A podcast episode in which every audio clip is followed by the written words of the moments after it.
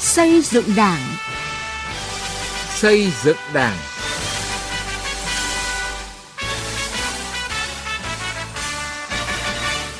Kính chào quý vị và các bạn. Chương trình xây dựng Đảng hôm nay có những nội dung sau. Bài 4 trong loạt bài Xây dựng hoàn thiện nhà nước pháp quyền xã hội chủ nghĩa Việt Nam và một số vấn đề đặt ra với nhan đề Xây dựng hệ thống cơ quan hành pháp, nâng cao hiệu quả quản trị quốc gia. Nam Định tăng cường kiểm tra giám sát trong Đảng. Từ nghị quyết đến cuộc sống.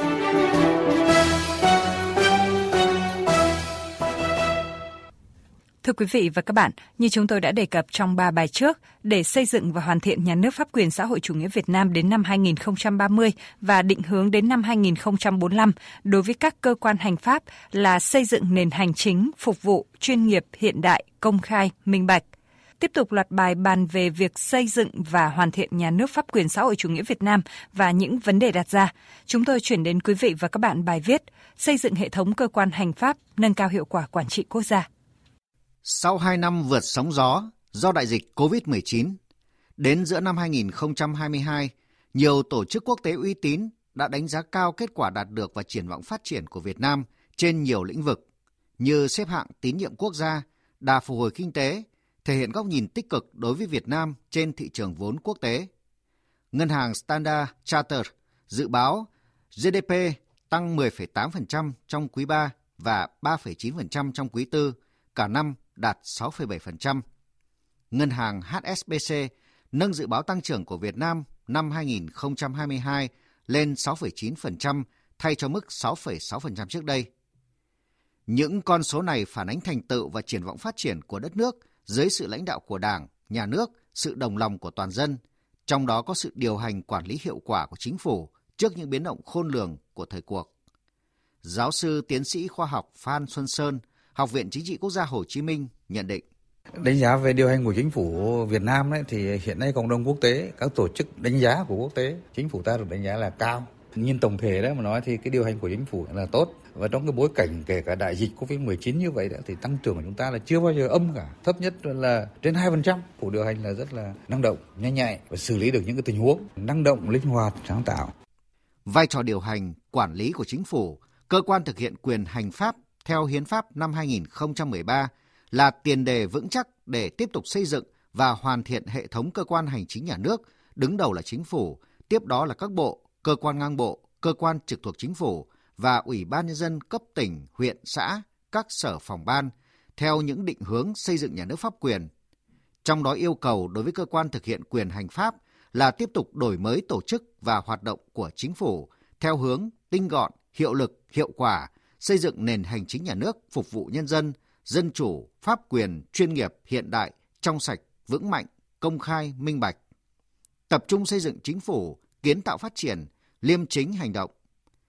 Giáo sư Hoàng Thế Liên, nguyên Thứ trưởng Bộ Tư pháp cho rằng, ý tưởng về chính phủ kiến tạo phát triển là tư duy đột phá cần được coi trọng khi xây dựng nhà nước pháp quyền xã hội chủ nghĩa Việt Nam.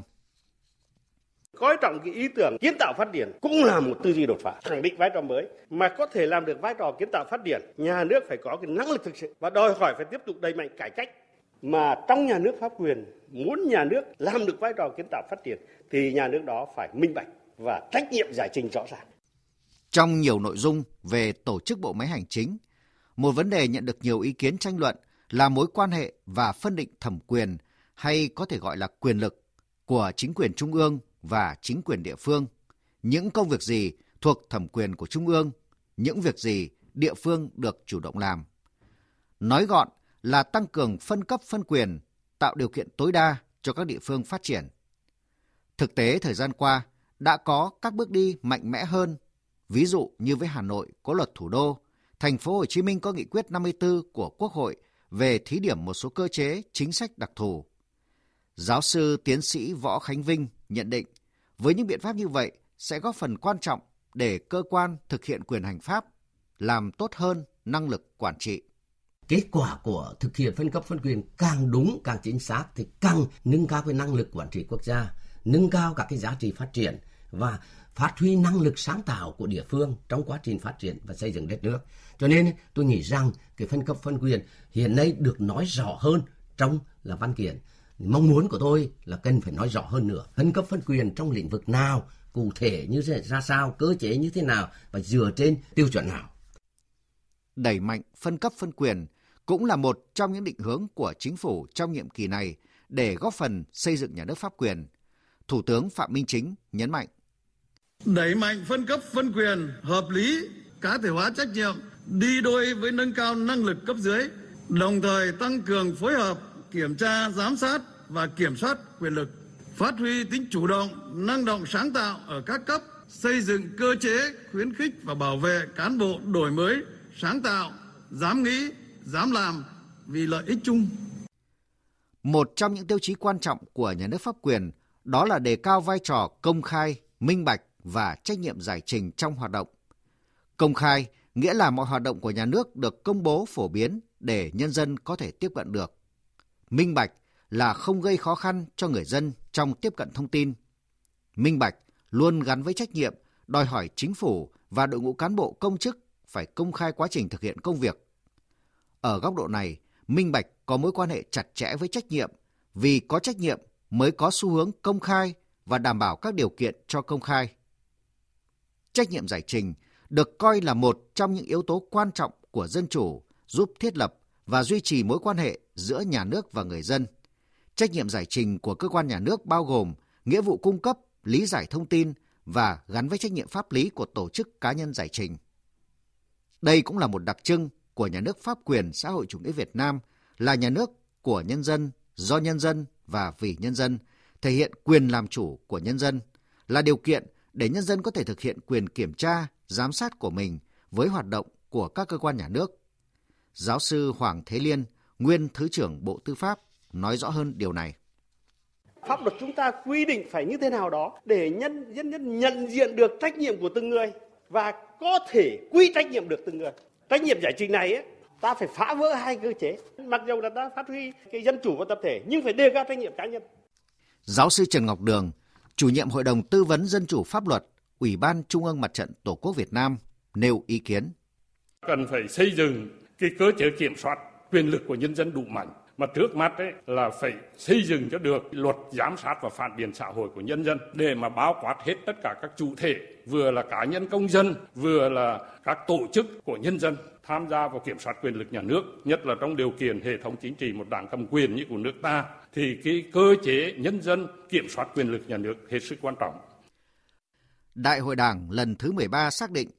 một trong những giải pháp cơ bản để xây dựng hoàn thiện nhà nước pháp quyền xã hội chủ nghĩa Việt Nam – là xác định rõ hơn vai trò, vị trí, chức năng, nhiệm vụ và quyền hạn của các cơ quan nhà nước trong việc thực hiện các quyền lập pháp, hành pháp và tư pháp trên cơ sở nguyên tắc pháp quyền, bảo đảm quyền lực nhà nước là thống nhất, có sự phân công rành mạch, phối hợp chặt chẽ. Định hướng đó đang từng bước được hiện thực hóa để hoàn thiện bộ máy hành chính, nâng cao hiệu quả quản trị quốc gia và địa phương. Thưa quý vị và các bạn, Quý vị và các bạn vừa nghe bài viết phân tích những yêu cầu đặt ra đối với các cơ quan hành pháp để xây dựng và hoàn thiện nhà nước pháp quyền xã hội chủ nghĩa Việt Nam. Trong chương trình sau, chúng tôi chuyển đến quý vị và các bạn nội dung bài viết đề cập vấn đề xây dựng và cải cách tư pháp, một trong những nội dung trọng tâm và là vấn đề có tính cấp thiết trong chiến lược xây dựng và hoàn thiện nhà nước pháp quyền xã hội chủ nghĩa Việt Nam đến năm 2030, định hướng đến năm 2045.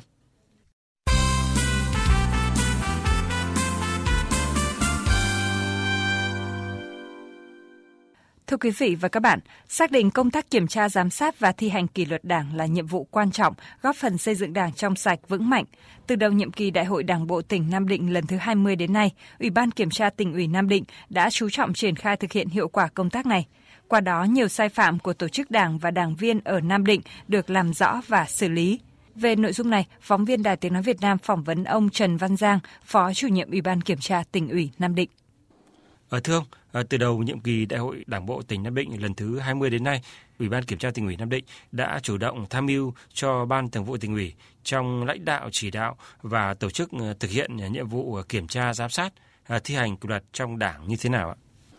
Sau thành công của Đại hội Đảng bộ tỉnh lần thứ 20, nhiệm kỳ 2020-2025, Ủy ban Kiểm tra tỉnh ủy đã chủ động tham mưu cho tỉnh ủy xây dựng ban hành quy chế làm việc của ban kiểm tra tỉnh ủy chương trình kiểm tra giám sát toàn khóa và cụ thể hóa bằng việc ban hành chương trình kiểm tra giám sát hàng năm để tổ chức thực hiện đồng thời là chỉ đạo cấp ủy, ủy ban kiểm tra các cấp căn cứ vào cái tình hình cụ thể của địa phương, đơn vị để xây dựng cái chương trình kiểm tra giám sát cho phù hợp. Ờ, cái thứ hai là tham mưu cho ban thường vụ tỉnh ủy tổ chức hội nghị học tập quán triệt các quy định hướng dẫn của Trung ương về công tác kiểm tra giám sát kỷ luật của Đảng, ờ, về thi hành điều lệ Đảng, những điều đảng viên không được làm,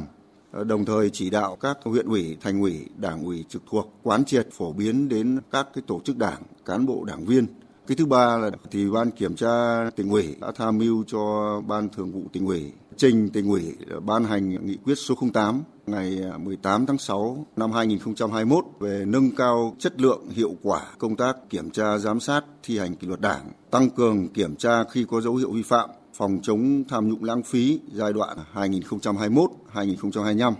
Và từ đầu nhiệm kỳ đến nay, cấp ủy các cấp đã tiến hành kiểm tra 1.318 tổ chức đảng, hơn 1.000 đảng viên và giám sát 992 tổ chức đảng, 660 đảng viên, trong đó có 563 cấp ủy viên các cấp Ủy ban kiểm tra các cấp kiểm tra khi có dấu hiệu vi phạm đối với ờ, 27 tổ chức đảng và 84 đảng viên. Kiểm tra việc thực hiện nhiệm vụ kiểm tra giám sát 905 tổ chức đảng, kiểm tra việc thi hành kỷ luật trong đảng là 518 tổ chức đảng, kiểm tra 43 tổ chức đảng về thu chi ngân sách và 706 tổ chức đảng về thu nộp quản lý sử dụng đảng phí. Giám sát đối với ờ, 823 tổ chức đảng, 206 đảng viên. Cấp ủy, Ủy ban kiểm tra các cấp đã thi hành kỷ luật 10 tổ chức đảng bằng các hình thức khiển trách 5, cảnh cáo là 5 và 920 đảng viên ờ, bằng các hình thức khiển trách 656, cảnh cáo là 119, cách chức 18 và khai trừ 127 trường hợp. À, để công tác kiểm tra giám sát tiếp tục phát huy vai trò vị trí quan trọng và trở thành thanh bảo kiếm của Đảng.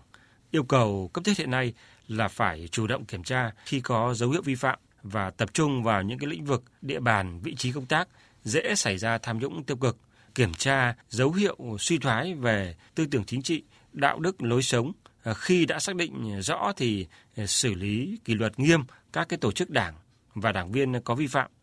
Điều này ở Nam Định được à, thực hiện và đạt kết quả ra sao trong gần nửa nhiệm kỳ qua, thưa ông ạ? Xác định kiểm tra tổ chức đảng, đảng viên khi có dấu hiệu vi phạm là nhiệm vụ quan trọng, là yêu cầu cấp thiết hiện nay. Từ đầu nhiệm kỳ, tỉnh ủy đã xây dựng và ban hành nghị quyết chuyên đề về nâng cao chất lượng, hiệu quả công tác kiểm tra giám sát, thi hành kỷ luật đảng, tăng cường kiểm tra khi có dấu hiệu vi phạm, phòng chống tham nhũng lãng phí giai đoạn 2021-2025 và để nghị quyết được triển khai ờ, kịp thời, thực hiện có hiệu quả, ngày 23 tháng 7 năm 2021, Ban Thường vụ tỉnh ủy đã ban hành kế hoạch số 16 về thực hiện cái nghị quyết số 08 đã phân công các đồng chí ờ, cấp ủy viên phụ trách địa bàn, đơn vị, lĩnh vực tăng cường chỉ đạo nắm tình hình, báo cáo kịp thời với ban thường vụ cấp ủy về những hạn chế tồn tại, những dấu hiệu vi phạm của tổ chức đảng, đảng viên để có cái biện pháp xử lý kịp thời đồng thời là chỉ đạo ủy ban kiểm tra các cấp tăng cường kiểm tra tổ chức đảng cấp dưới và đảng viên khi có dấu hiệu vi phạm. Trong đó thì tập trung vào những địa bàn, lĩnh vực dễ nảy sinh vi phạm, có biểu hiện mất đoàn kết, có nhiều vụ việc phức tạp, nổi cộm. Khi cần thiết thì à, tiến hành kiểm tra cách cấp. Qua kiểm tra à, nếu phát hiện vi phạm, có dấu hiệu tội phạm thì à, ủy ban kiểm tra chuyển ngay hồ sơ vụ việc đến cơ quan điều tra, xử lý theo quy định của pháp luật thì từ đầu nhiệm kỳ đến nay, Ủy ban kiểm tra các cấp đã tiến hành kiểm tra khi có dấu hiệu vi phạm đối với ờ, 27 tổ chức đảng và 84 ờ, đảng viên thì đã kết luận là 14 tổ chức đảng và 54 đảng viên là có vi phạm. Trong đó thì có 14 tổ chức đảng và 42 đảng viên là có vi phạm đến mức phải xem xét thi hành kỷ luật. Vâng, xin cảm ơn ông. Chương trình xây dựng đảng hôm nay xin dừng tại đây. Chương trình do biên tập viên Quang Chính biên soạn. Xin chào và hẹn gặp lại quý vị trong các chương trình sau.